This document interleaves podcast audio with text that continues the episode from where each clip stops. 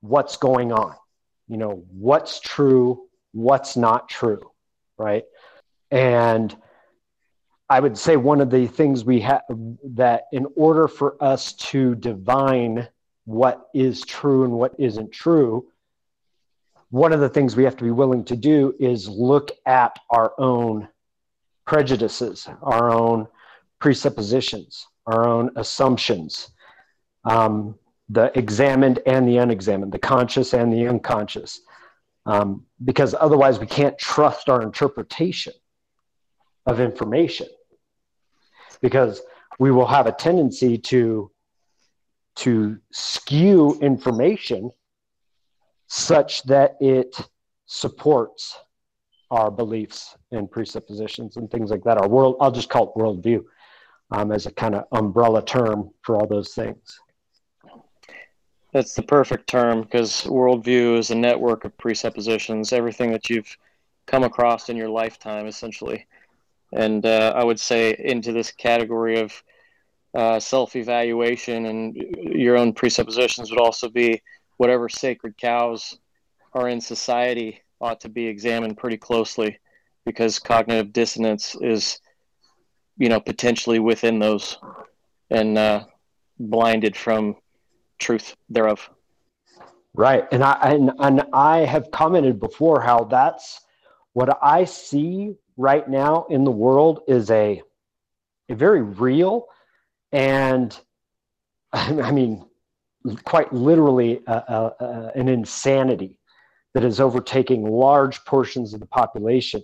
And I attribute it to that cognitive dissonance that you're talking about, because there's a great anxiety that comes along with cognitive dissonance, which, for those of you aren't aware of the term, it's in general, it basically means that you hold a conscious belief about something and events and your own actions and the actions of others are contradiction to those underlying well not only your conscious beliefs but your they're a contradiction to your principles and, and let me let me back up and say your your conscious beliefs are a contradiction to the underlying principles that you hold um, and I'd say a great example that I've used many times in the past is like critical theories, right? Where people are mindlessly pushing racism in the name of quote unquote anti racism. And there's cognitive dissonance there because it's clear that you're being a fucking racist.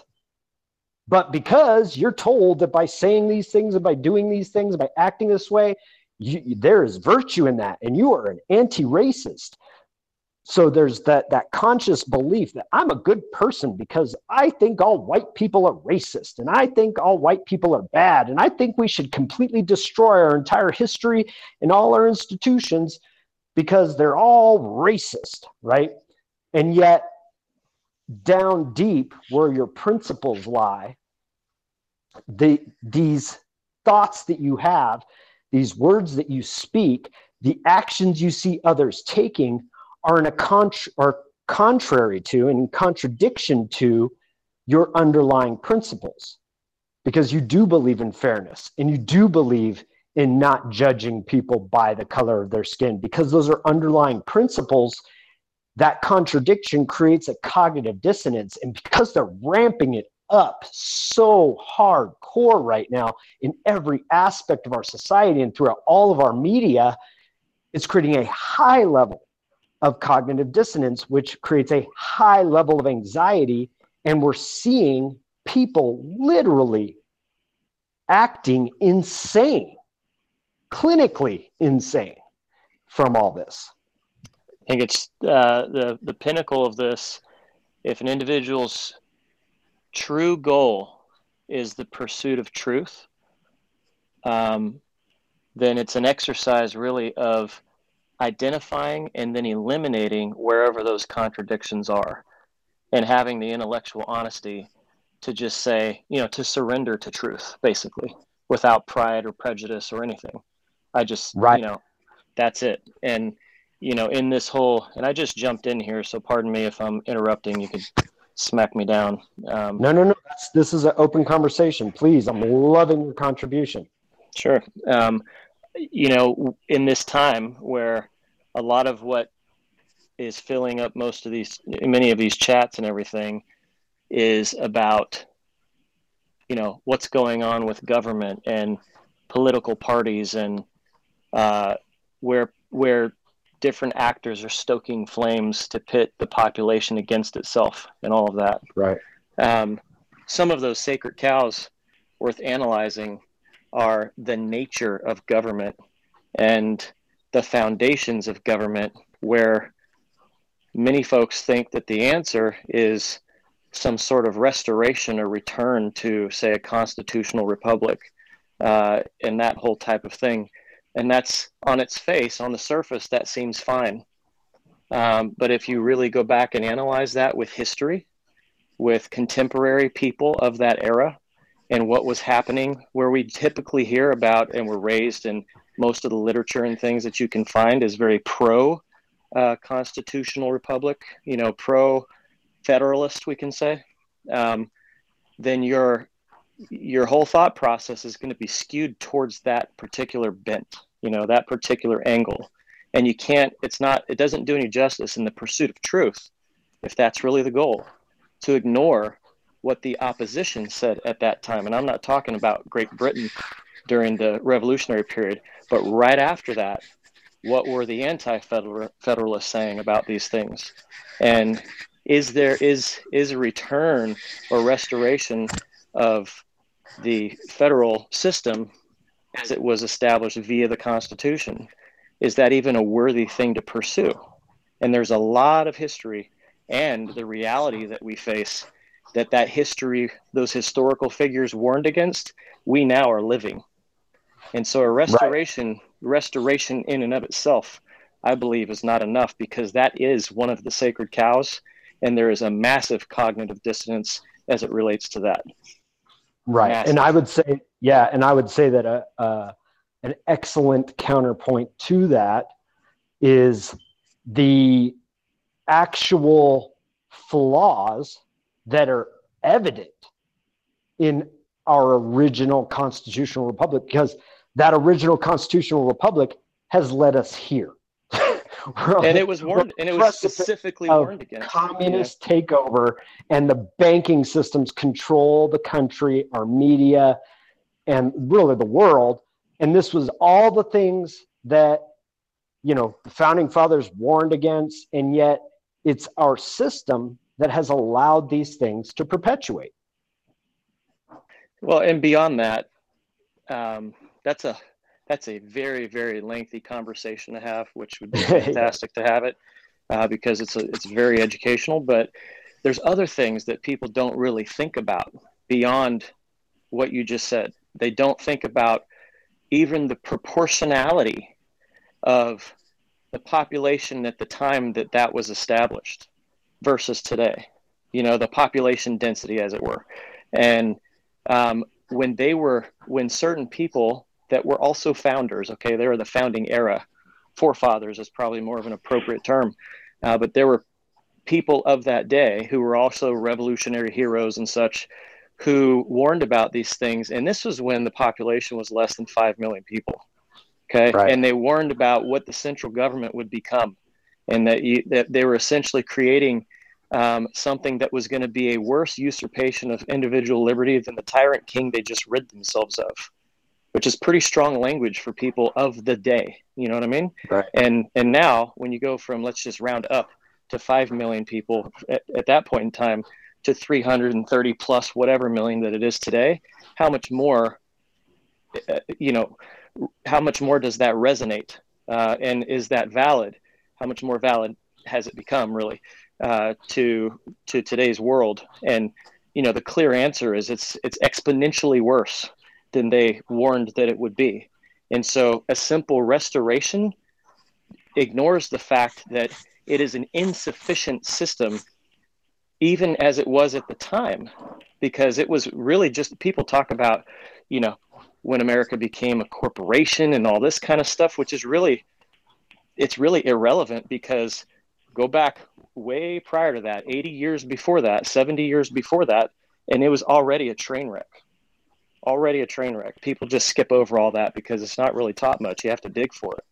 And so it doesn't just miraculously, there, it is a hopeless endeavor to try and restore something that was broken 232 years ago because we have now modern times, the massive population growth and density, and what was irrational then is wholly irrational now.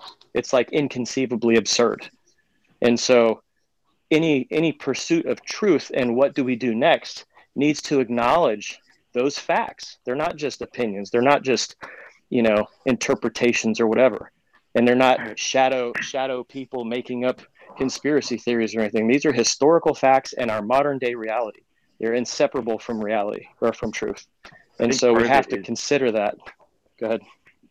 I think part of it is the way that the uh, system has been presented to the people and how that's disincentivized them to take an active role in improving upon the system and iterating upon it, you know, based on based on how things change over time. But even in that time, that's what I'm saying, uh, Harry, is that you can erase all of the years that preceded past that up until today. You can put yourself back in that era, and it was it was fairly irrational even at the time, except for a very small subset of people, very small well, group of well, people it was, and it was, was not representative. Yes, it was it was. reactionary, and it was based on on uh, you know, I mean, any, anything we do in the future is based on the past. So they were just trying to create a system based on the, their experience, you know. So. Well, there's more to it though than that. You know, again, I don't know what anybody's uh, background is in in terms of researching the history here and beyond the Federalist argument of things or the Federalist perspective, but there's a lot of material that's out there that gives you some insights into the debates that they had during the Constitutional Convention, the debates that they had at the ratifying conventions, all of these different things that paint quite a different picture than what we're raised to believe. And when you take that into consideration, and the most powerful and noteworthy figures of the time are the ones who basically won in the debate because of public opinion of the people, not because of what they were espousing, but because of who they were in everybody's eyes. Exactly. And, that that was kind of my point. Yeah, yeah, yeah. And so, you know, a lot of people will say, "Well, this is something created on on this idea of we the people," and that's actually not true. It's factually untrue. The people were oblivious to it. It was less than 39 people who created this. You know, 39. Okay, and and the, and it was in a secret convention, no less. Like it was. the people weren't even weren't even privy to the fact, and the and most of the delegates that went to the convention went there under the auspices or the understanding that they were merely going to debate and deliberate over necessary changes to the Articles of Confederation because that was put together during the middle of the war and had proven to have many chinks in the armor or inefficiencies or inadequacies rather uh, as it was you know to that. But they didn't go there expecting to create some massive national central government that was going to rule over the continent you know? And right. well, and, and you have to let, let's look at the historical perspective and what the intentions were. So a constitutional republic the people are the power. And that's why it was structured the way that it was. Now that means also people have the power people have res- the responsibility. Now our very first presidential election was corrupted. Alexander Hamilton corrupted the very first election. Then he created the central bank when the country was two years old. In 1791, we got the first Bank of the United States and the beginning of foreign control and power over this nation. So it hadn't even gone two years. That's right before it, right. the bankers already had taken over, so to speak. And, and he was the first Treasury Secretary, Alexander Hamilton. Exactly. And yeah. he was one he of the primary writers of the Federalist, Alexander yeah. Hamilton. Yeah, and he was he was really he was the Washington administration. Right. Can like, I just ask he, a question? Yeah. Uh, so when you say that the republic, the power lies with the people, that that that that is true in theory, right? But but I think that the difference is, and this can always be up for debate, is what what how how can the people exercise the power that they're given in theory? What what how is it practically applied? The theory it's, applied it's, to it. it's it's action? I would say the biggest. Now again, you can't separate power from responsibility. We have built a culture of victimization and of irresponsibility. We just want government to solve all our problems Exactly. and to give us Yeah. all the shit we need. So there's absolutely no responsibility, which means there is no power. So before the people can exercise power, they must take responsibility. Well, and, there needs to be is- we don't have accountability. that. Right. Oh, There's no absolutely. accountability of the these Okay. so-called representatives. So- but Harry, Harry, if I Alright. could, Yeah, go ahead. you know, ahead. to your question, though, also add to that, I would say it is not possible. It will, it will Okay. never happen. It will never happen. Not on the scale, not on the scale of a national government, and that's the that's the primary thing So, here.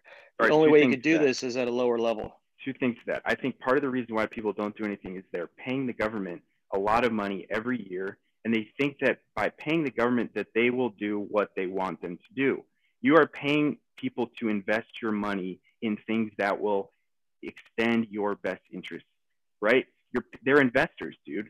And and the, we we have no we're, we're not evaluating their ability to invest our money when we pick a candidate. We're evaluating their ability to sell us a narrative and and that's what really I think part part is, is really important to consider. Right. Um, and they, and you remember the model you're speaking about is upside down from a constitutional republic. The, the quote unquote federal government was never supposed to have any power over anything. The most power in the constitutional republic is the individual, then the county, then the state, then the federal government at the bottom of the pyramid. So that you talk about it needing to be on a smaller scale. That is the small scale. Your county can nullify anything and everything that comes out of the federal government. Bingo. And that, but that's not known, and people have been focusing all their attention on the federal government as though it is what's got all the power.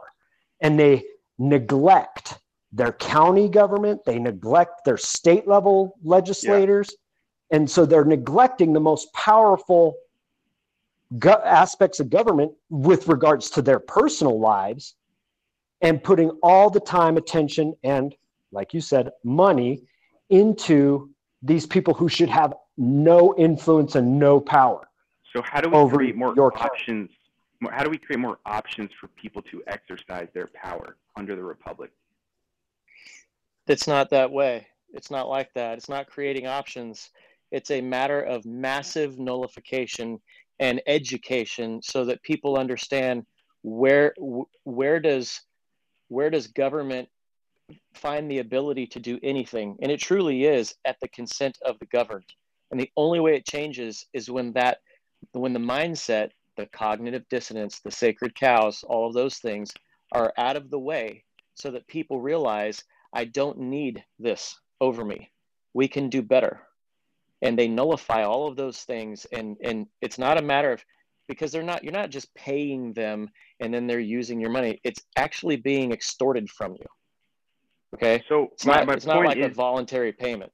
my point is what what how do they decide on what to nullify and how are the people involved in that process right like how are the people exercising their power in a way that actually affects change Well, at the county level, it's, you know, depending on the structure of your county, a lot of counties have what they call commissioners, right? And those commissioners, like legislators, are going to uh, pass the laws that govern your county. And they are all elected. Your sheriff is elected. The judges in your county are elected. So until you start holding those people accountable, but you elect them up- and then you elect them and then they just you don't ta- you don't you don't communicate with them after that like there needs to be That's yeah, that's the lack of accountability as well. Absolutely. communication all the And time showing up. Yeah, show up at those county commissioner meetings. Well, not know, just and, that, but isn't isn't, isn't like showing up? Sorry, Jen, go ahead. Sorry, no, I was just going to say, get involved in county boards. Um, I I imagine in most places, as where I live, I've chaired many county boards where I have networked with specific commissioners and have been able to have a voice in your local government. It's it's not out of reach. Shouldn't so, we be doing so, the work and presenting to them the data and the and the the evidence to back up our claims and our assertions of what we want to like what changes we want to make because I feel like they they're they're they're spread thin. They they don't have the time to to satisfy everyone's wishes. So if people created organizations where they work to, to prepare diligence materials on certain policies and legislations and actually did the work and cited sources like reliable sources like and presented it to them, they'd be more likely to like listen to you, you know? Right. And imagine that those community groups you're putting together are also the pool of candidates. So that you know when you're electing these people in there, that you know what they know what the community feels is important. Like there's this divide between the quote unquote political world and the real world. You have people who who strive to be politicians and your state legislators, they just want to be congressmen and senators at the federal level. You know, they're they're lost in a world of politics. They weren't put to they weren't put in there by the communities saying, "Hey, we're going to create a pool of within our community of people that will become our state legislators, that will become our county commissioners, and they're going to be well aware and tapped into and held accountable by this group that we are all, cons- we'll call it the concerned citizens group, right? Like we care. We, you know, whether it's we want the minimum wage to be this or we don't want there to be any limitations on the minimum wage or we want people to have these gun rights or we don't want them. But that has to come from the community and start with your county commissioners your county judges your your county sheriff and move into the state as well because that's where all the power is. I mean, your state legislature can nullify everything that biden is putting out. I mean, that's why special interests are always first in line, right? Because they they present like like like compelling evidence and data for their own interests, right? Like we need to like in order to compete with special interests, like we have to we have to do the same. Well, and it goes beyond that, and this is another what I feel another change we need to make to the constitutional republic is uh, because it, it's not that their information is so compelling; it's that they're lining the pockets of politicians and we should make that. But they're professional, you know, like they're they present themselves a certain way. Right, they do, but we should have it a part of our county government, state government, and federal government that if you receive any funds whatsoever in any way, shape, or form, directly or indirectly from a special interest group, a lobbyist, or anything else, that's life in prison. Okay, and what what's going to start to happen what's going to start to happen is people you got to remember psychopaths actually gravitate to places of power.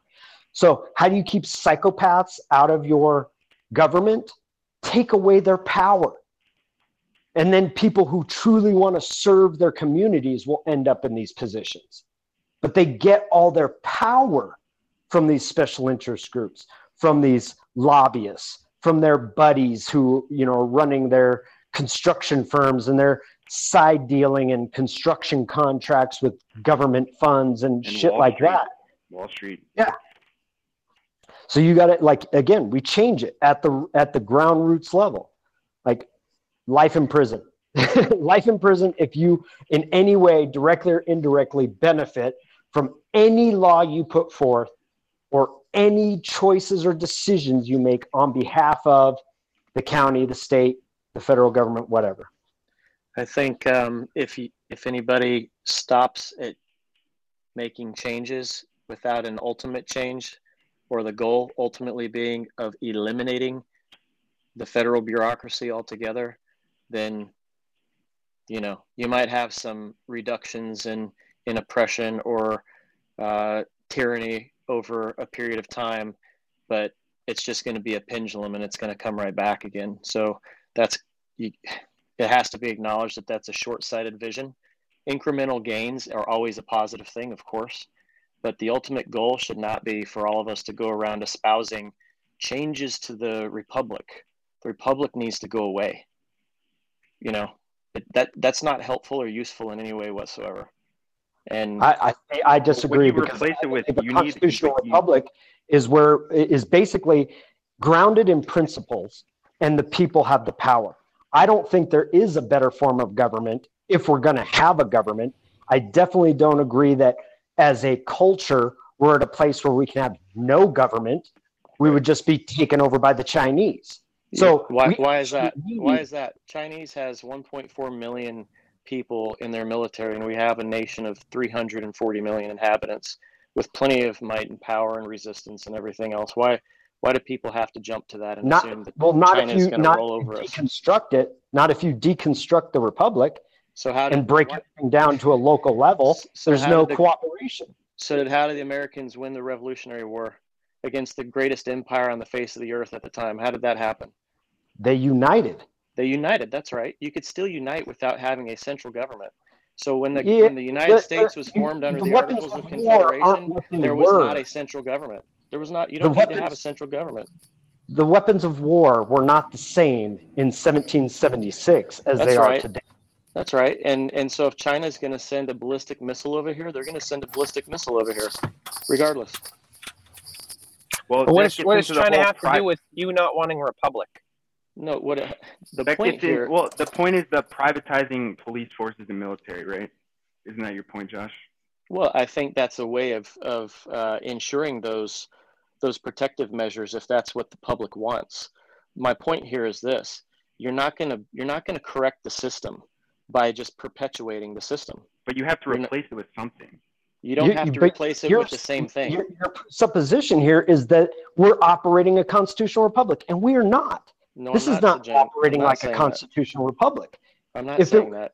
we don't have a free market we like in reality yes changing this to a true constitutional republic Okay. with a free market I, I would agree with you privatizing police is the way to go because there's competition that's how That's you right. get the best results is by privatization i do believe in that but that's not what we have and that's but that really what you're talking about is a constitutional republic No, it's not. because it is absolutely. Remember, I there were I'm no talking about. departments of the government when it was But, created. but, but you don't was you a don't small offer any thing meant to administer. That's No, I do. it. I do. You're not offering an alternative though. All right, well, articulate what your what is your alternative? Okay, so the alternative is you do not have to have the central state that exists in a manner that is superior to the several states. It, it doesn't have to exist at all. Just like these people were conned into going into the Constitutional Convention in order to amend the Articles of Confederation, if you if we simply went back to that and went back and amended the Articles of Confederation with the form of government that existed at that time, it would be exponentially better than it is today. Okay, and that was not a, a constitutional republic. But Okay. you're, you're You- you're making the assumption that it will be better without any sort of like track record of, of having it been implemented. No, I'm not. I'm not. I'm saying that what is clear to me is that it's absurd.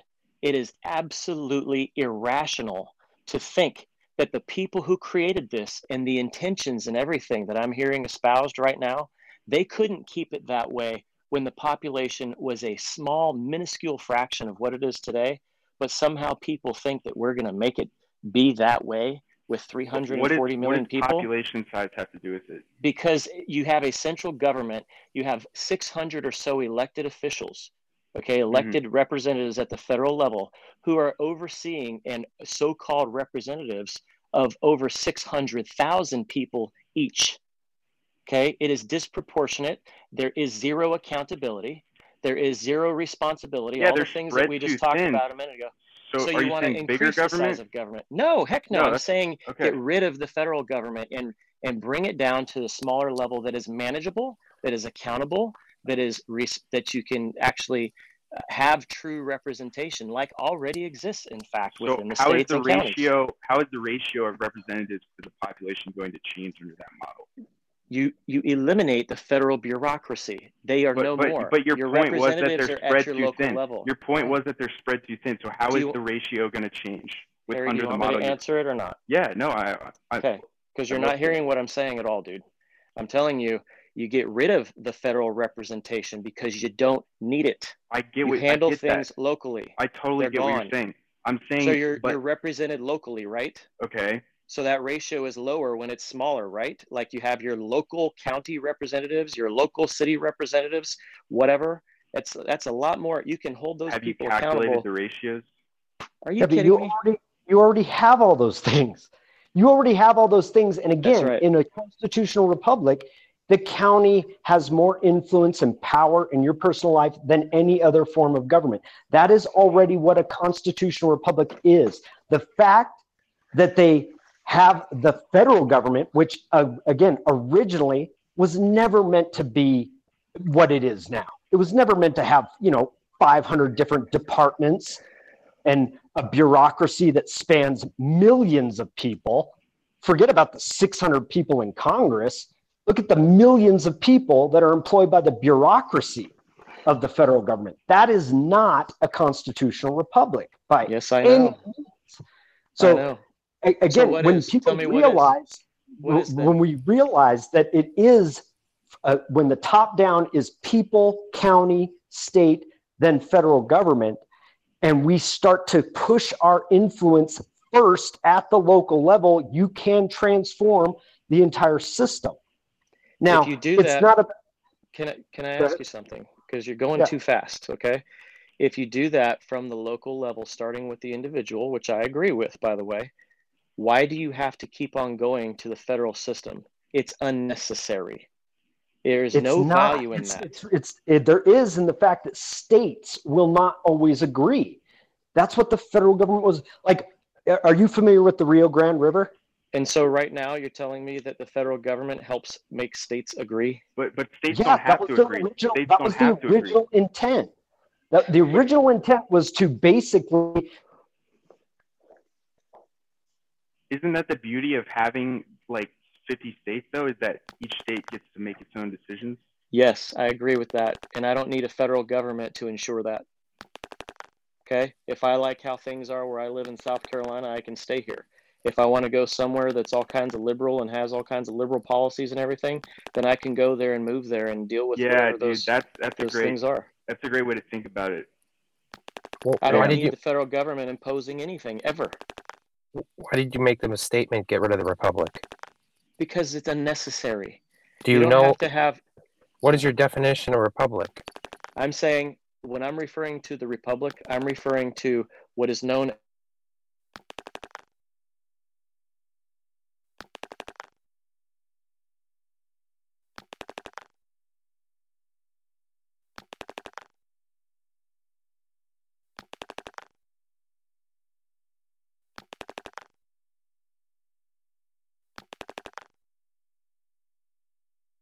how they they pro- they actually function within government and that it has always been that way from the day that it was ratified original intent and all that means nothing because it's never been that way ever even before 1871 and the incorporation it you- has never been that way Do you believe in individual sovereignty? absolutely And isn't that a form of republic? that's not what Living- i'm You can referring still to have The that people- with the okay. decentralized model, right? I mean, that those things aren't mutually exclusive. That's right. I'm I'm simply saying you look, so I'm not saying there should be there's no value to a union or um, mutual defense or uh, interstate commerce and things like that or an, or sort of a a culture of a national identity. But we don't need to be ruling each other from opposite coasts through some bureaucracy called the federal central government. It does right, not but that's need to not exist. how a constitutional republic operates. it, it does doesn't operate operate that way. It No, you're that's- living in that's it. You're how- living in it, dude. You can tell Right, me it's this not how it's isn't- intended to be. This that's how it This is. is not a republic. a constitutional But republic. he's saying he's saying simple. he's saying get rid of the constitutional republic. I think that's his point. Yeah, I know he's saying that, it. and I'm saying, and the presupposition is that's what we have, and that's not what we are operating under. It is not I a agree. constitutional republic. I agree But that he's we're saying operating even if we under operate under it, it's not a good system. Like it's unnecessary. I think it's difficult to, to say that, but I agree with him that it, it's a better model to leave it up to the states. Yeah, I'm I'm, It- I'm it- hearing the that's- same thing. That is the model. That is the model we operate under. It is up to the states. And the union, the federal government, is to avoid having Mexico go or New Mexico go to war with Texas over water in the Rio Grande. That's the purpose. okay. And that would happen. What you're saying, though, what you're saying is what what it says in on paper, not how it actually has transpired and, and what we live under. The despotism that we live under is a fact. It's not just something in writing. It's Yeah, a freaking look at fact. the cause. Look at the cause. You've had a central banking system that took over in 1791. Okay, We by one of the founders who wrote the system. By one of the founders, No, he didn't write the system. shit. He was involved write in it. the process. He was heavily involved and influential in the process. I've got, yeah, I've got, corrupted. I've got. That's fine. That was the. He's one of the key players in the Federalist, dude. You can't ignore it. It's a fact. Like it's fine. I agree with you. What you're saying. I'm not even disagreeing with you. I'm just saying it's like you want to go back to something that never was. It never was. So good luck with that because now it's I mean, it's not only of five you are- people. It's neither of you are, like, millions of people. Thinking neither of you are thinking illogically. It's just that we don't have any basis to compare it to because it never existed. but we do have the history of failure for that to ever have been contained it within the intent that it was failure? constructed as the fact that the central government is overbearing and tyrannical that's the failure Are you going the to tell me okay, life? constitution was So powerless assuming to these things assuming we install a constitutional republic in the context that Brandon is proposing, how do you maintain it, and what controls do you put in place to make sure it doesn't cre- it doesn't end in where we are now? and i'm saying you can't seed of corruption will always find its way into the man. The seed of corruption will always find a way into a central. government. It- it- It's just inevitable. You can't go back in the totality of the human species and find a groupthink or a power structure that has ever been not tainted by corruption, ever. All right, hold on. You're Uh, not Ryan, We're not Ryan, by do the you want to say totality. something? Yeah, um, the absolute power lies in the individual. It's about it's about it's about sovereignty without subject. It's about absolute responsibility for everything that's in your life. Before we talk about the county, before we talk about the state, before we talk about the feds, we have to talk about ourselves. We have to look in the mirror. We have to see that everything that comes to us and everything that's a reflection of us is from within. The people in your life are attracted to you because of who you are and what you do and how you think. And if you can't con- if you can't clean your own bedroom, you can't, you know, change the world. So you got to be able to get your own house in order. You got to be the sovereign of your own environment. You can be sovereign of your own life. You can be a sovereign of your own family. You got to be absolute responsible for everything that comes in your life. Then we can have a constitutional republic. But until you until you I do it agree. in the self, it doesn't matter. You know, we're in the state of New Hampshire and we're trying to put together a committee of safety to, you know, stop the legislature from making unconstitutional laws. It's it's a great idea, but I'm in this hall with, you know, 50 really interesting, wonderful people who are excited about, you know, participating in creating a better government. But if we're all just completely ignorant and we don't even know the basis of logic and the law, how is it going to happen? How are we going to do a better job than what's going on right now? And to say that the world we live in is a failure is crazy. You know, I go to the grocery store every day. You know, I might be the only guy who doesn't wear a face mask, but there's nobody beating me up for not wearing a face mask. You know, there's there's the Karens and the Kens who complain, but they're not physically coming up and stabbing me. No one's pulling a gun to my face. that's not know- because of government protection Well, you know, I've been arrested multiple times, uh, you know, 50 times, but, you know, as soon as I'm in front of a judge, I go home. Wh- You know, this is a pretty- do- Well, it has to do with have the to fact. do with the success or failure of the government as it was intended Well, the point is, you're is- saying it's been successful really yes, I'm saying successful. I have children. They mm-hmm. live. They, they, they, they're no, there's nobody like killing them. I'm not saying that things can't be better. I'm not saying that I'm aiming for things to be better, But you go to the grocery store, the thing's full of food. You go to the gas station, your gas tank gets full.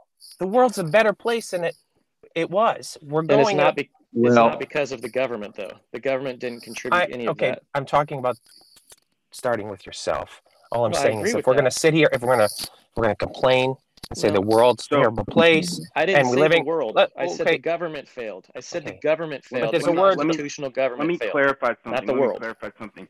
So the reason why we're not we're not agreeing or we have different opinions on this is because we don't know how pure the constitutional republic was when it was when it was originally formed and how it was corrupted exactly because we don't have the data, we don't have the information. The information has been compromised. That's why it's important to document everything throughout history and and and, and make sure and, and audit it and, and verify it because and pass along to the next generation because that's why we're in this position now. We don't have a, a, a perfect solution because we don't have all the data from the past to to inform make an informed decision about the future and what to do. Harry, is I a think, lot I of think, yeah, yeah. I think the But thing dude, is, but the way dude, that you it's, put- it's hold- hold- Harry, hold a on. different Harry, way. hold on. Can I can I jump in here? It's it's it's the fact of sabotaging ourselves with the language, right? So when we say there is no data, there is nothing, they have taken and stripped it away. That that leaves us to a place where there's no alternative. So the fact of the matter is, there is data out there. We I'm just not have saying to. there isn't data. I'm just saying that it's it's been compromised. Well, well, if you if you stop if you stop, hold on one second. So if if you listen, when when our narratives and our perspectives are being challenged, and that's what's happened. That's what I see. I see the the perspective of what we agree to, our agreements of our perspectives are being challenged, and this is healthy for all of us. I there's a lot of bright minds in here. Um, and so what's happening is we're, we're at a, a, a threshold where we have to push through the uncomfortable conversation of challenging the narrative. So what Josh is presenting, what Brazen is presenting, what we all know, um, our commitments and our convictions as being patriots to the Constitution, the Bill of Rights. Um, it, we're at that precipice. We are definitely all searching for the same exact thing, and that's truth. And like right now, we're in what I would call an Operation Protect and, Pre- and Preserve. I mean, we are trying to preserve the history as we see it. I mean, and it's changing right here before our own eyes in modern times. So what's happening right here is is this is a beautiful conversation. I enjoy it. I, I appreciate it. But there definitely is data and information out there. Um, and if you listen to this conversation, it's being presented right now. And what we have to do is we have to subside and we have to observe. I would say that Josh's perspective is is a perspective that is is is definitely um, challenging the narrative of what what we all would agree is is where we're heading as far as the republic versus the incorporated America. If you have Um, undoctored data, accurate data, you can make an informed decision. I'm just saying that we don't have all the data we need to make like the decision that's being presented to us. And dude, most of that is because everything is fucking doctored, bro. Everything is manipulated and presented. It's been happening throughout time.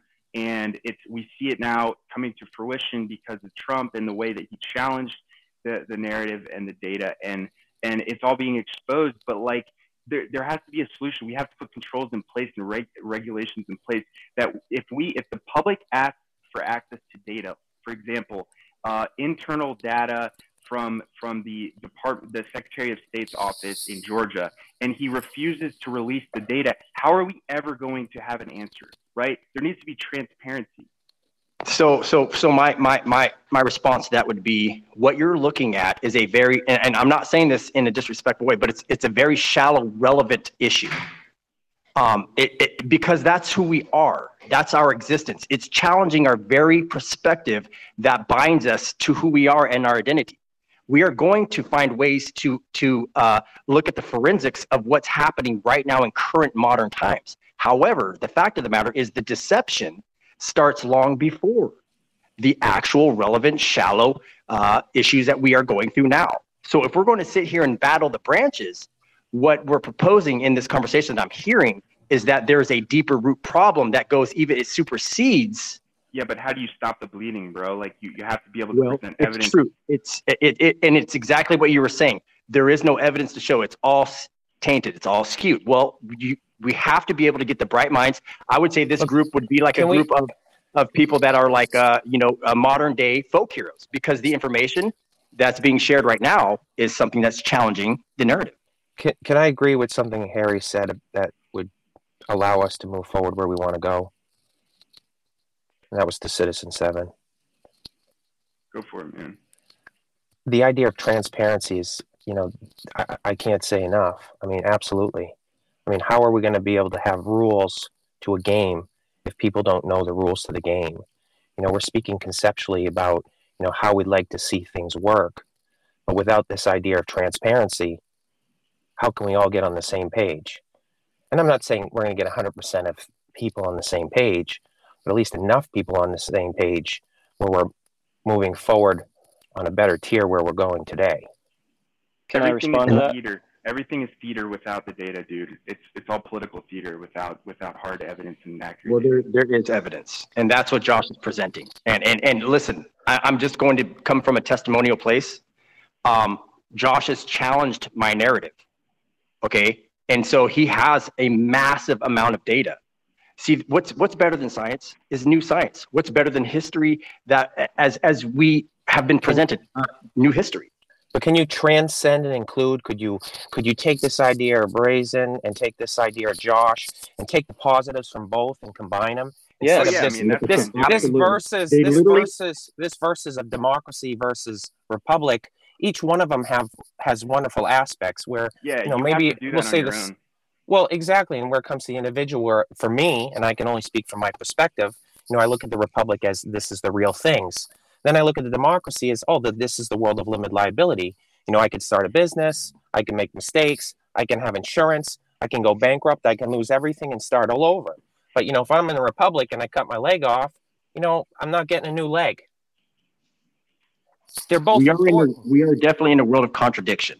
And I think the minds here are, are literally colliding so that we may come to an understanding of, of what truth is. I think truth is will bind us, but the thing is, is we have to get through the deception, and it starts, uh, it starts long ago, once upon a time. When, Unfortunately, we have to start there. When I got into this discussion earlier, and y'all were talking, I think Brazen, Branson, is it Branson? And I agreed uh, to this whole idea of eliminating contradictions. And I think that's again, the, these are, if that's a if that's a universal truth, in the pursuit of truth, rather, if that's a if that's a uh, a virtuous goal in the pursuit of truth, then that's all I'm talking about. Is you know, let's remove so, the sacred cows, let's have the discussions, and let's not get hung up on on uh, y- you know because so, we don't have evidence of the future, we must cling to the past. That's okay, just let me, and let me offer something that I believe brings all of our points together. I don't think there's any doubt that from the beginning that the corruption of, of a constitutional republic where the people are the are the authority and responsible was the was a central banking system. And when you give control of currency to anyone, to any group, to any individual, it it leads to the absolute corruption of that government because they print the money. So they can pad anyone's pockets that they want and they can influence every aspect of your culture and society to steer the society towards their own personal gains and ends. We now live in a time where we have technology available that could eliminate a central banking system and would uh, eliminate anyone having control over our currency. So I know it seems unrelated, but there's a reason why I've been a voice of cryptocurrencies for so many years. I was telling everyone in 2011 to get Bitcoin, which they would have made a lot of money had they done. But it's a decentralized currency. You have no power or control over it.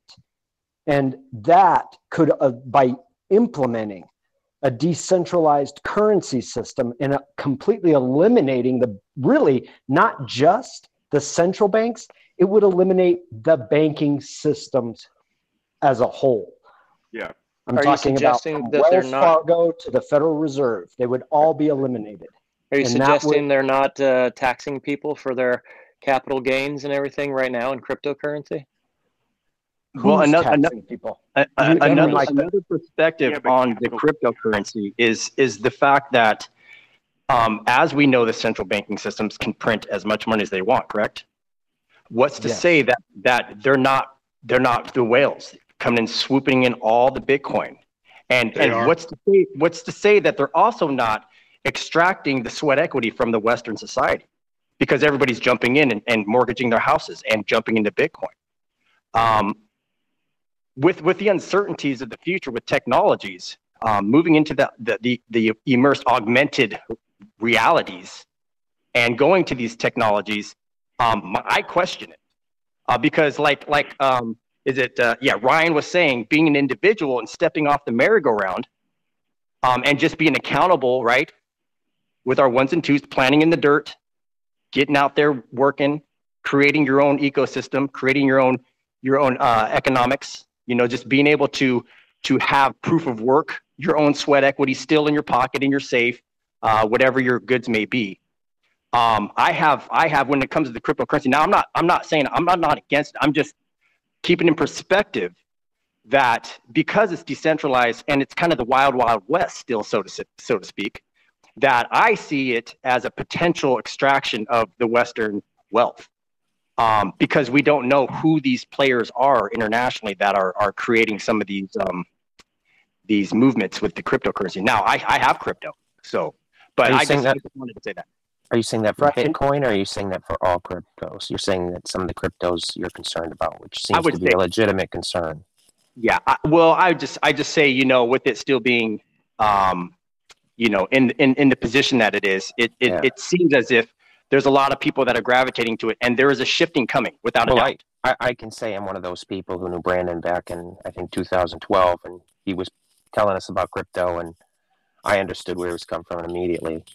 And well, uh, crypto, crypto as we know it now, definitely there's a lot of benefits, um, and there's a lot of you know, I mean, there's a lot of capitalizing. off of it. I meant, uh, Um, forgive me, he was telling us yeah. Bitcoin at the time, which was the one in Right, play right.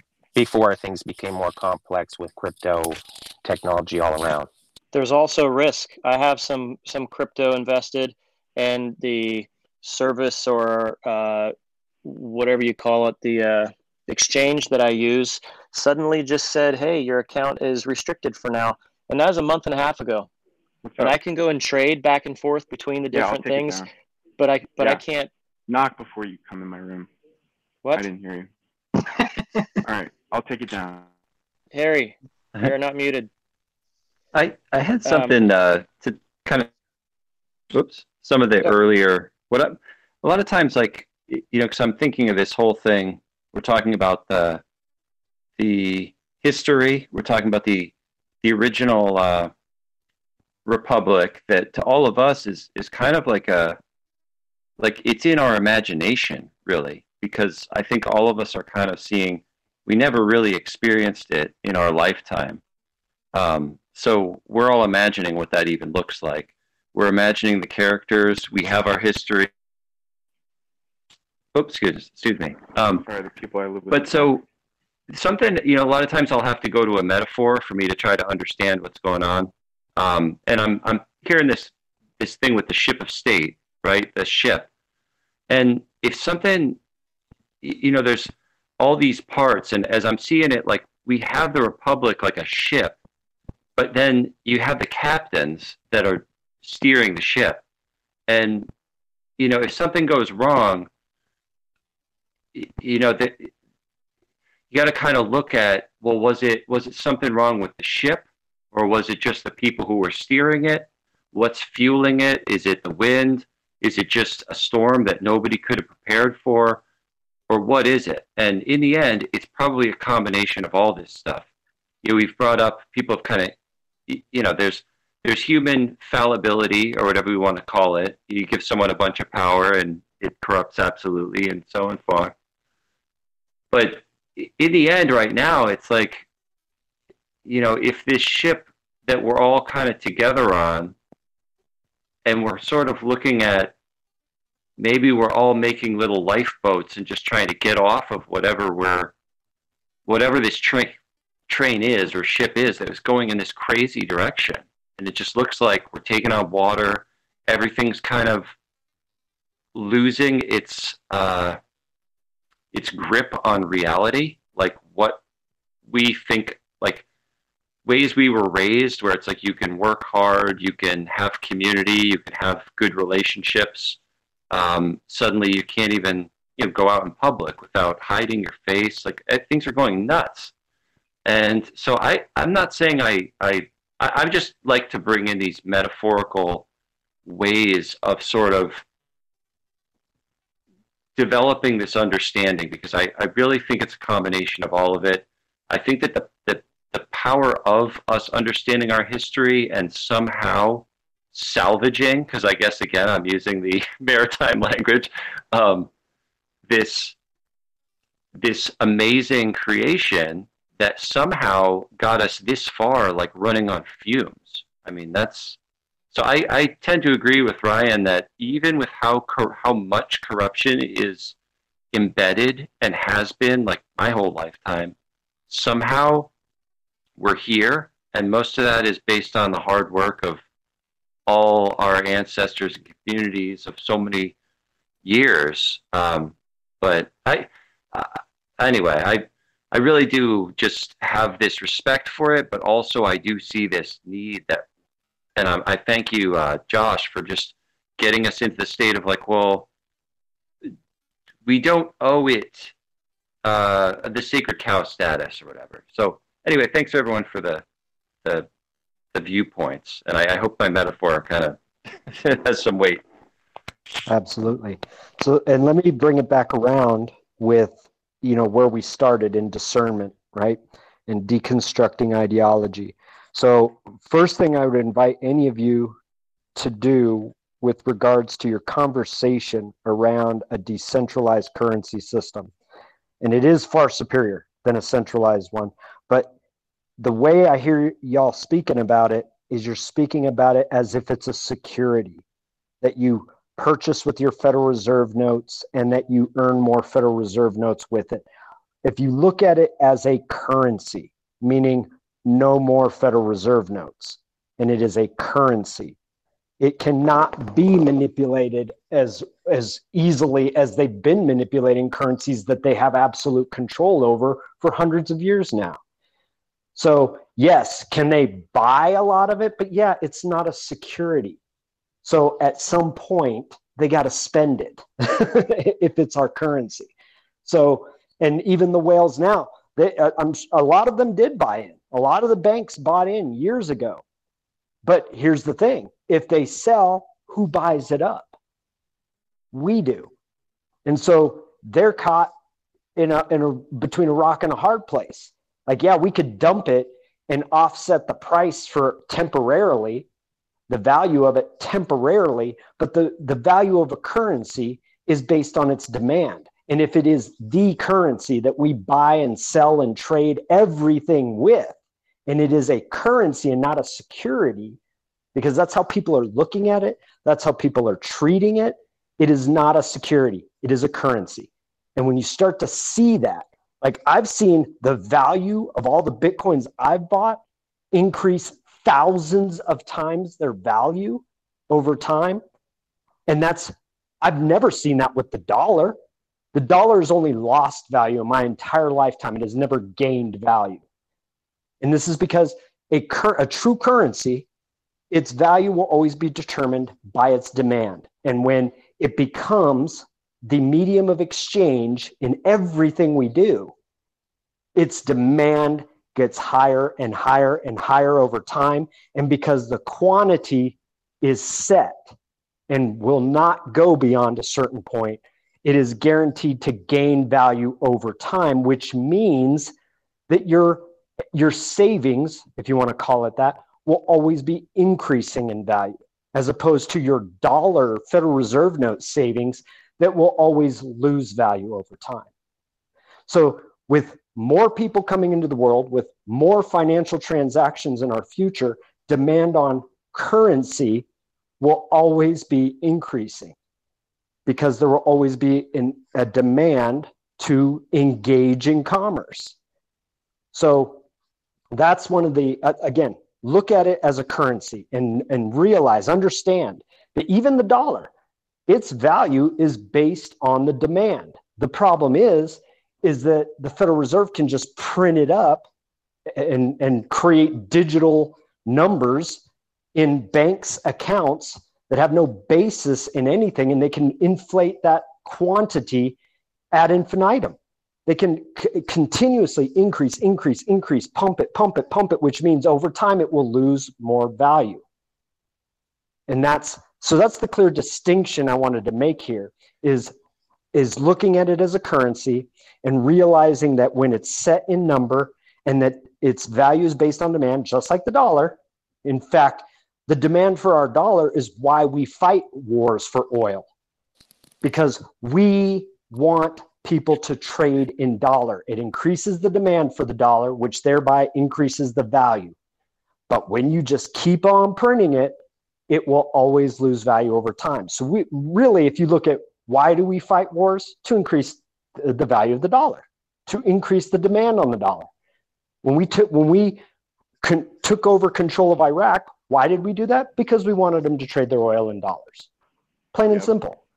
And that's how we increase the, the demand for US dollars, which because they print it just uh, uh, indiscriminately, it will always lose value. So again, I wanted to make that distinction. Again, we're, we're, we began this conversation making discernment, making distinctions, and being able to get at the truth of something and take that into consideration when you look at cryptocurrencies. And yes, not all of them are created equal.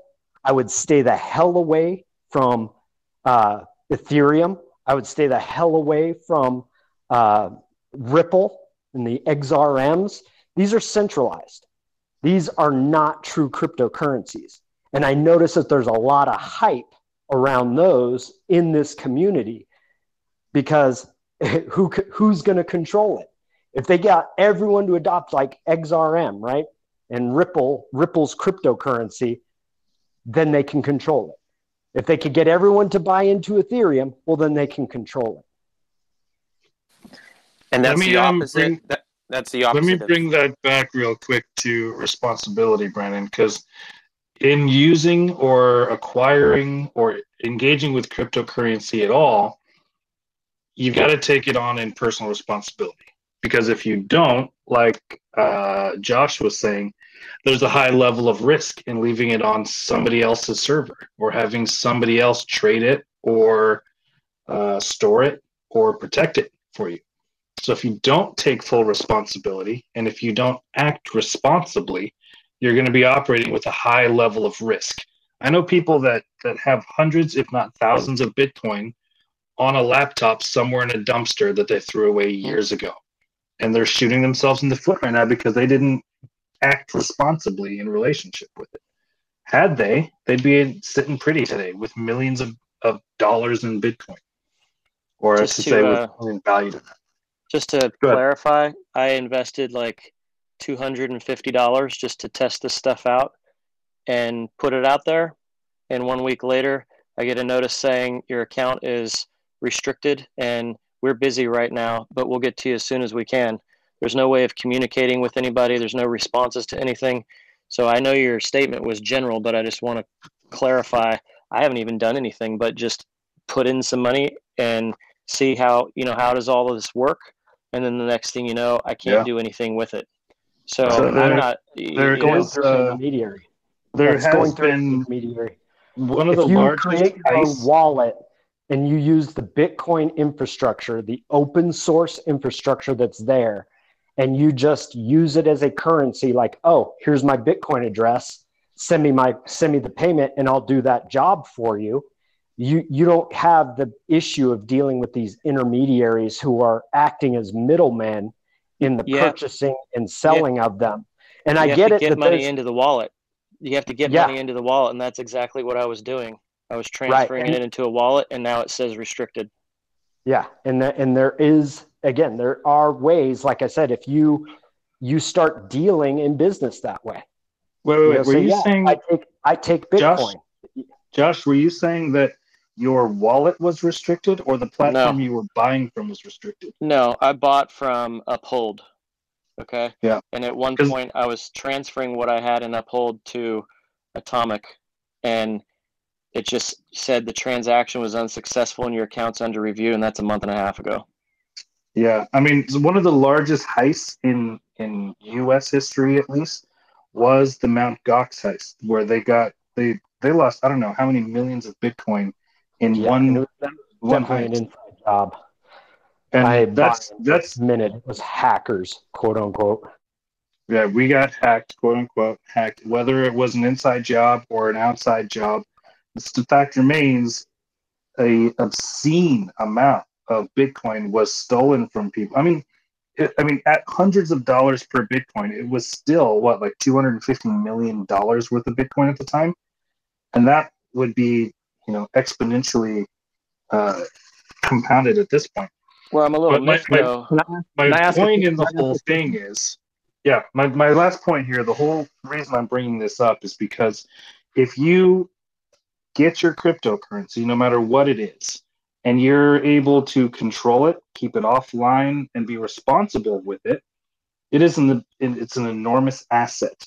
But if you put the responsibility of safekeeping in some other company's hand, or the responsibility of purchasing it in another company's hand, any responsibility along the purchase or the let's say I'll say the acquisition or the storage or the ex- expenditure of it, any part of that entire process in somebody else's hands, you're running a huge risk because the majority of these cryptos are extremely difficult to track if they're even able to be tracked. So, what would the suggestion have been in this case where I had to buy into the system somehow? So, that's how I did it off of other people's recommendations and a little bit of research. And again, for me, this was like going to the arcade and spending a few bucks just for some entertainment because I don't have a high degree of confidence in, in crypto anything. And this just really solidified that for me. I didn't do anything irresponsible. I bought into the system as I was told is the way to do it. I had to prove my identity and all this for tax purposes, which just really thrills me, by the way. And You know, you know, I would say Coinbase was uh, caught manipulating, um, selling and buying when this when the crash was happening last year. You guys can look up the articles on it. So Coinbase itself, the base, um, the exchange. So the exchanges are doing this. What what they'll do is they'll just you know decline your your your order, your order, order, order. So that's how they manipulate um, this market right now. They can still do that, obviously. well, right now my money's tied up. I can't do anything because Uphold doesn't respond worth of beans. It's totally like there's no building I can go to. There's no person I can call. There's no chat that I can have with somebody to inquire about it. I get automated responses. Just hear me out. I get automated responses saying, you know, we'll get back to you when we can. Uh, it's usually fast, they say, but then they don't do it. Whereas if it was my bank, I could go to the bank and walk in there and say, hey, what's going on with my account? So this crypto stuff is just basically left me high and dry right now, hoping that I get a response to some messages someday. Right. And and like I said, I got in early many many years ago when there was no regulation whatsoever. You there's ways around it because you could just set up a VPN and go through some foreign exchange somewhere and not have to deal with what you're dealing with now. Um, however, I would say a great entry point. I, I don't know what your status is in, the in the workforce, but see, I've always been independent. So if somebody wants me to do work for them, I could say, yeah, I, I take Bitcoin. Here's my Bitcoin address. Well, how do I do it? Just get the Cash App. You get the Cash App, it'll hook to your bank account, and you can send me Bitcoins directly. And that's and that's a way to start building up your Bitcoin holdings is to start contracting with them. Use it like a currency. Don't look at it as a security, like, oh, I want to own shares in stock. No, no, no. It's a currency. Before I do that, I have to trust the system, and right now I don't at all. Trust a yeah, friend. you don't, You it's can- the you platforms. can It's the- easily- it's you can easily find trust. somebody on this chat or somewhere else that you can trust, a friend even, that would be willing to make a transaction with you. You know, if you know somebody who's recommending Uphold, which I've never really even heard of, and I've been in this game a while, I, I would say, oh, if, if, if you're really recommending Uphold, you know, why don't you just sell me $100 worth of Bitcoin? Whatever the going rate is today, I'll pay you that. Keep $5 for yourself or something That's the easiest, fastest way to get into it. Set yourself up a wallet and have a friend send you some. I, I have a wallet. Okay, I have so couple but easy- when I go and. I, I'm not going to have my, my payroll. my payroll's not being deducted or excuse me my payroll from my employer is not going into some crypto wallet and and either way back to the whole thing that brandon was talking about with the banking system and everything there's still withholdings there's still all of these things the government isn't changing anything just because some people are going into cryptocurrency and somehow avoiding taxes or whatever you know? So that's not going to bring down the federal leviathan. I agree and even, that I agree that No. like, I agree that customer like experiences and shit like you know builds trust of a particular system, but with Bitcoin there's a finite supply, so they don't have any incentive to retain like to have recurring revenue or retain customers because if they can just siphon off you know all everyone's Bitcoin like they'll have the most supply of it. You know what I'm saying? Can I ask? Can I ask a pretty simple question here? Um, and this is just uh, off the top of my mind. What do you guys think the biggest weapon formed against us is? Would you guys think that it's it's people power, technology? Um, do you think that that with with moving and projecting into the future with technology, and I personally believe that technology is the biggest weapon formed against us. So once we start agreeing to putting all of our sweat equity into this technology infrastructure, Did you just ask the question, give us the answer, and then go into the discussion? pretty much. Okay, cool. All right, keep going. It's fine. I just want to double check. So I'm, I'm, I'm, I'm just getting it all out of the way, uh, and then I'll just go back into the shadows. Um, so, so to me, I, I feel, and I don't know about you guys, but it's hard for me to put my faith into a system that I'm already um, side eyeing. You know, like I don't feel as if the technology is going to favor us uh, in the future. Um, you know, it's if, if, if all of my assets are, t- are tangled up into uh, an infrastructure that is an invisible infrastructure, um, a power grid, uh, a server, uh, network system.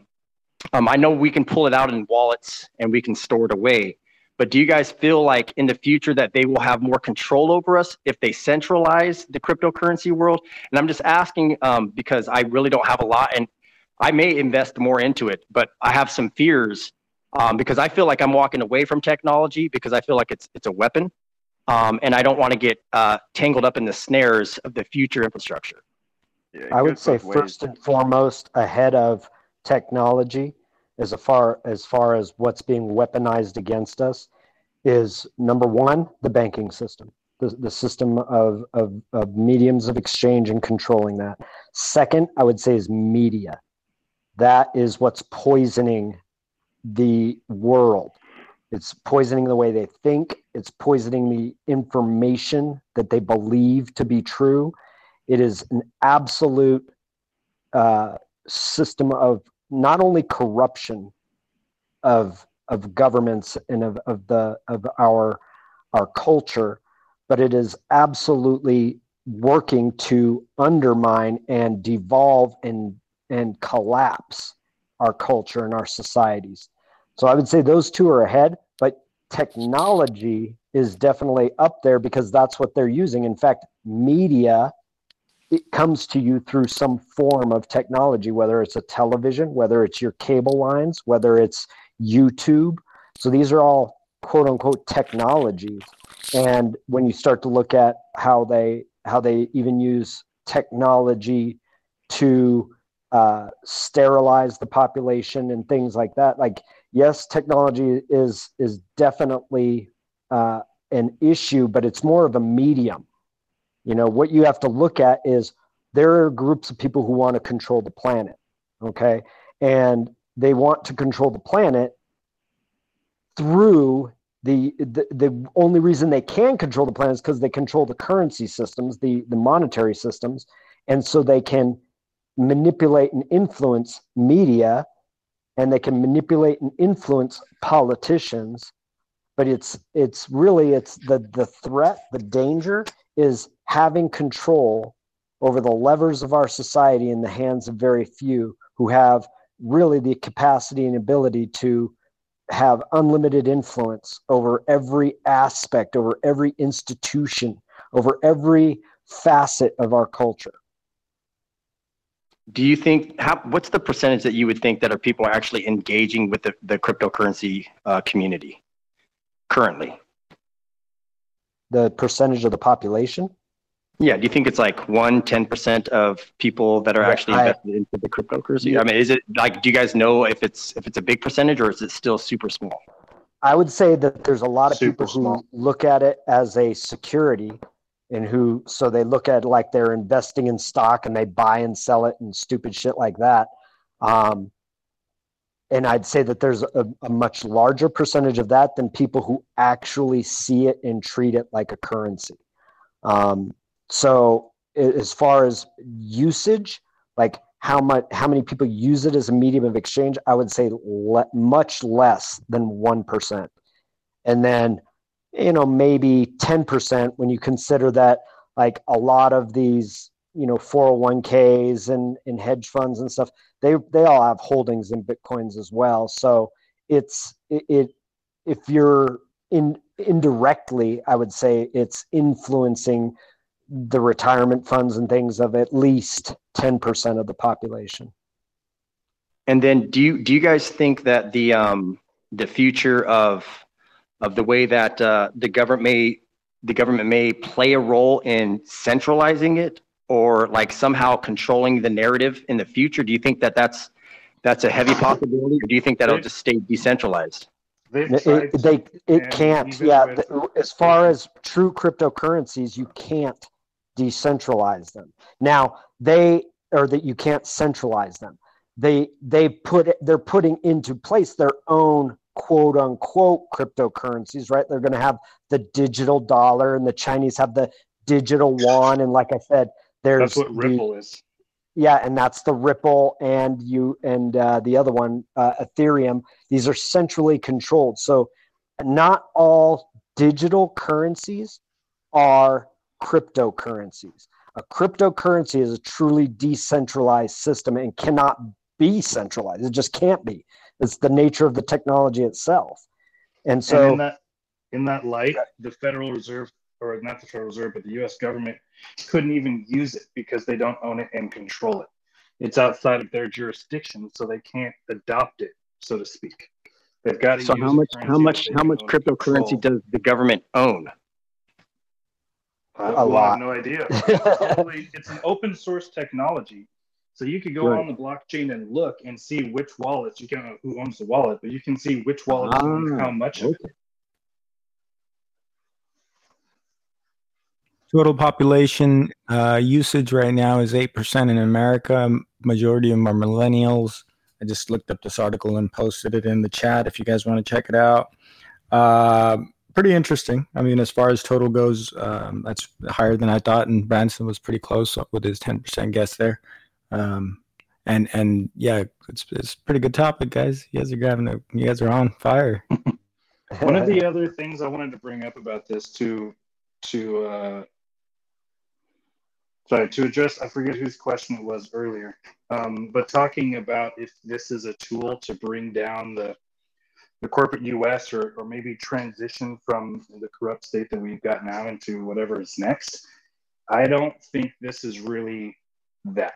It's not a way to tear down or rebuild any type of government structures, at least in the ways that I see it. But it is, it does exist as a parallel, something that we've talked about in this group before, something that exists parallel that serves as a option or an alternative to a current system. So right now you could choose to to spend Bitcoin on paying, you know, some contractor instead of using dollars. You can start to phase out or replace. Um, and, and with all the cryptocurrencies out there, it's just a matter of finding out who will accept what crypto. Now, Bitcoin's the biggest one, so it's super easy, but it's also pretty expensive at this point to make transactions with. So it only really makes sense to make large transactions with. But there are a ton of other ones that you could find. And if say like the guy who mows your lawn or the guy who, you know, is fixing your roof or whatever, uh, accepts Bitcoin, you could pay him in that just because you put two hundred dollars in, you know, a year ago, and now it's worth a thousand, and you owe him a thousand dollars. You're like, cool, here, take this Bitcoin, and that's just a way to start transitioning outside the, those systems that are heavily controlled and manipulated. So it's not a way to tear down. Again, it's it's it's an alternative. But it seems like a great tool to if you want to have individual sovereignty. It seems like it gives you the power in your own hand instead of giving the power to someone else. And that Absolutely. is how we could start moving into the idea of having a republic. Exactly. Exactly. Because at that point, if you if everyone tomorrow said to hell with Federal Reserve notes and just stopped using them, and everyone had Bitcoin wallets and transacted all their business through Bitcoin, it would kill the banking system. It would die because it would no longer have the power and control over us because it can print as much as it wants. If we if there's zero demand for it, it has zero value. And so they could print billions and trillions and quadrillions of dollars and it'd be worthless to them. And they would have no power over our commercial systems. They would have no power over our personal lives. To me, it is an essential element to bringing to the foreground, to restoring a constitutional republic, is taking that central control of our banking system out of the hands of the few, because that is at the root cause of the of the destruction of our republic and the usurp, usurpation by these foreign powers, by these bad actors who have who now control every aspect of our society because they had control over our monetary systems. I mean, it all comes back to that. Without taking the control of our monetary system away from them, there, we, we, we have no power because they can influence every level. They could, I mean, they could literally buy up every politician at the county level, at the state level, at, at every level of government everywhere.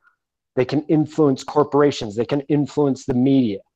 You know, so if we again tomorrow everyone stopped using the dollar, they would lose all their power.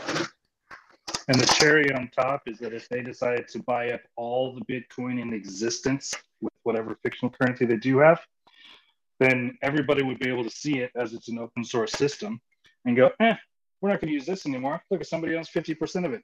Let's use this other one instead. And we would just transition to a different crypto. That's the power in having a diverse, huge bank of cryptocurrencies out there. And even if they bought half of it, they still only have the control they used to have. So it's going in the right direction. Right. And it really, they still have no control because they can't print anymore. They can buy it, but what they're going to have to sell it. they're going to have to use it. Again, if there were no dollars, the only way they could buy things would be with cryptocurrency. And so it would have to be spent. You can't just hold on to it. There's there's no gains in just holding it. Again, if we uh, you got to look at it as a currency. If if that's the currency and that's what we're using as a medium of exchange to buy and sell goods and services, well, then they'd have to spend it because holding it would give them no power. And let's say their intention is to, well, we're going to drop the value by just dumping it all. Fine, dump it all. the fact is, it's still the medium of exchange.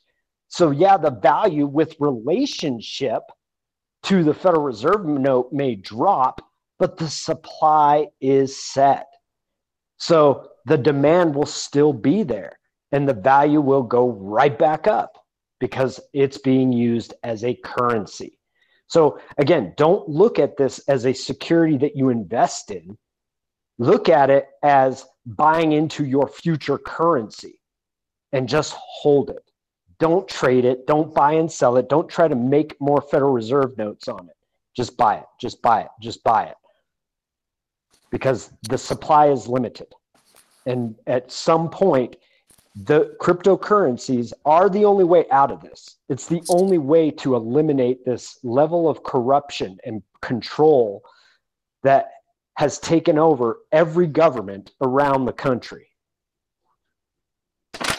Just want to add, you but know, um, that I do agree with with Branson here as far as uh, it being the future because Bill Gates uh, as recommended, that average people should not get into cryptocurrency, especially Bitcoin, because it's too pricey for us to to be playing with. Um, so, having said that, also that um, I, I do want to point this out though because uh, I feel like corporations are ahead of us in this um, game that we're playing, or they're they're playing with us. And what I mean by that is I've I've thrown this out there in Davos um, in 2021. Uh, they they had a convention in January, right? And basically they're saying that we're going to be switching over from stakeholder uh, share, shareholder capitalism to share stakeholder capitalism. What that's going to do is create more bureaucracy, more checks and balances, more uh, um, sort of like agencies to to make sure that we're not doing certain things, or we're going to have to get permission to do more things, and and they're going to point it out as a narrative that as as we all need to be more responsible. These these companies need to be held responsible and we're all stakeholders customers are stakeholders. So are uh, so it shouldn't just be the shareholders that are that are making the ultimate decision and that's the narrative that's going to be sort of painted going forward. And having said that um, just the fact that Elon Musk did buy 1.5 billion at 36,000 it did just in one week make their shares increase in price i'm sorry in value so so if they bought 1.5 billion they made 900 million Can- within a week Can can I invoke the Republic? Absolutely. Okay, I'd like to invoke the Republic in the sense that there was this gentleman on the call who was speaking earlier, who was very articulate, and he needs to. sp- He wanted to spend two hundred fifty dollars to get a cryptocurrency. I think all fifteen of us on this call owe that gentleman uh, the support to make sure that he gets his ledger and starts controlling his own crypto privately. And I don't know if you gentlemen agree. I'll donate. Yeah, I. I think that's the only way to go. Like I, another person in our group uh, last week lost a significant amount, over sixty thousand dollars worth of Bitcoin, because he was relying on these these these proprietary wallets and things like that. Um, and I get that there there was definitely a a barrier, a technology barrier, where people who don't understand it don't know where to go with it.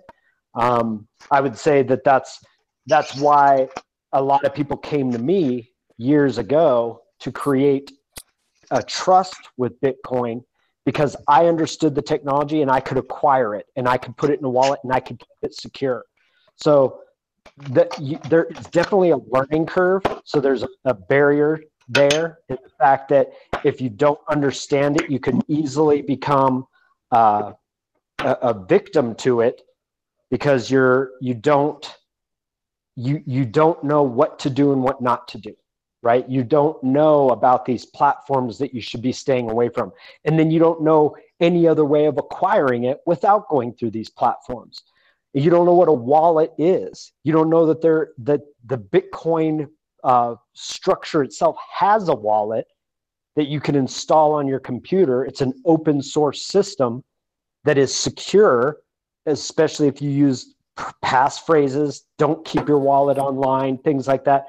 The the only way you can ever have your bitcoin stolen is when you when you don't understand the nature of the wallet and you have an online wallet that you're holding on some platform that for all you know they could just move it out like they did at Mount Gox at any point and boom, all your bitcoins are gone and they could claim, "Oh, sorry, we got hacked." Because the nature of Bitcoin is that it just ends up in a wallet somewhere and nobody knows who owns that wallet. So all the funds just disappear off of a platform and they're gone. So there is definitely a barrier to understanding it, a, a, barrier to the technology um, that I, I would say start learning you know start learning what how a bitcoin wallet works the distinction between an online wallet and an offline wallet that you could actually uh, not only secure any money coming out of your wallet with a passphrase but you can also learn encryption technologies and encrypt the wallet file itself, you know, so that it goes an extra step. Because if you can encrypt the file itself, then no one could ever even open the file to see what the balance is in the wallet. You know, the only time I would ever open the wallet is if I'm expecting a payment. I'll open it up, the payment comes in, I shut it down, and I encrypt it and then store it in many different safe places. And it's secure. No one could ever get the the file itself. No one could ever get the bitcoins out of it. So there there is that that understanding the technology that I feel is extremely important for you to be secure. Because the gentleman that I'm talking about who lost over 60,000 in Bitcoin last week, he's tech savvy. He's he's no idiot.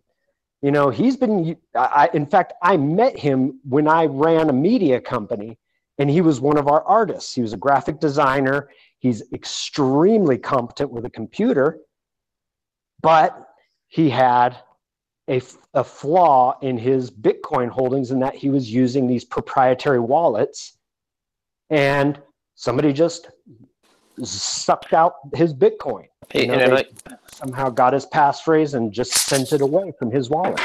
you know, I'd like to bring up the point. I think it's Josh who was having trouble. So I think as a group, we should support Josh in getting on board with crypto, so we can get a taste of what this republic idea actually means. Absolutely, absolutely. And I do feel that, like, again, I, in restoring the republic, and you know, you guys have heard me talk about this for years, that it's not about going up against this corporation. It's about creating an alternative to it, something parallel to it. That when we get a, a, a critical mass, enough people operating in the republic, the corporation will die. It can't live without or- our or- attention. Or it gives us a choice to choose. Do we want to live in the fiction or do we want to live in the real world? Absolutely. at least in our lifetime, right? We'll be able to utilize either resource. Um, our family is, I mean, we're stepping off the system as we know it. Uh, you know, we're, we're going to be traveling and creating our own little ecosystem, you know, off the sideshow. So I'm, I'm, I'm really uh, happy to have joined your guys' group tonight for the discussion. Um, I look forward to seeing you guys again and having discussions. Um, I really appreciate it. Um, I'm going to sign off. You guys have a great night. Thanks, citizen. You- Come back you and too. Talk some more. Alrighty. Well, I think that was a great conversation. That's it. I'm out. Peace. Have a great evening, everyone. Good night, everybody. Thanks. Peace.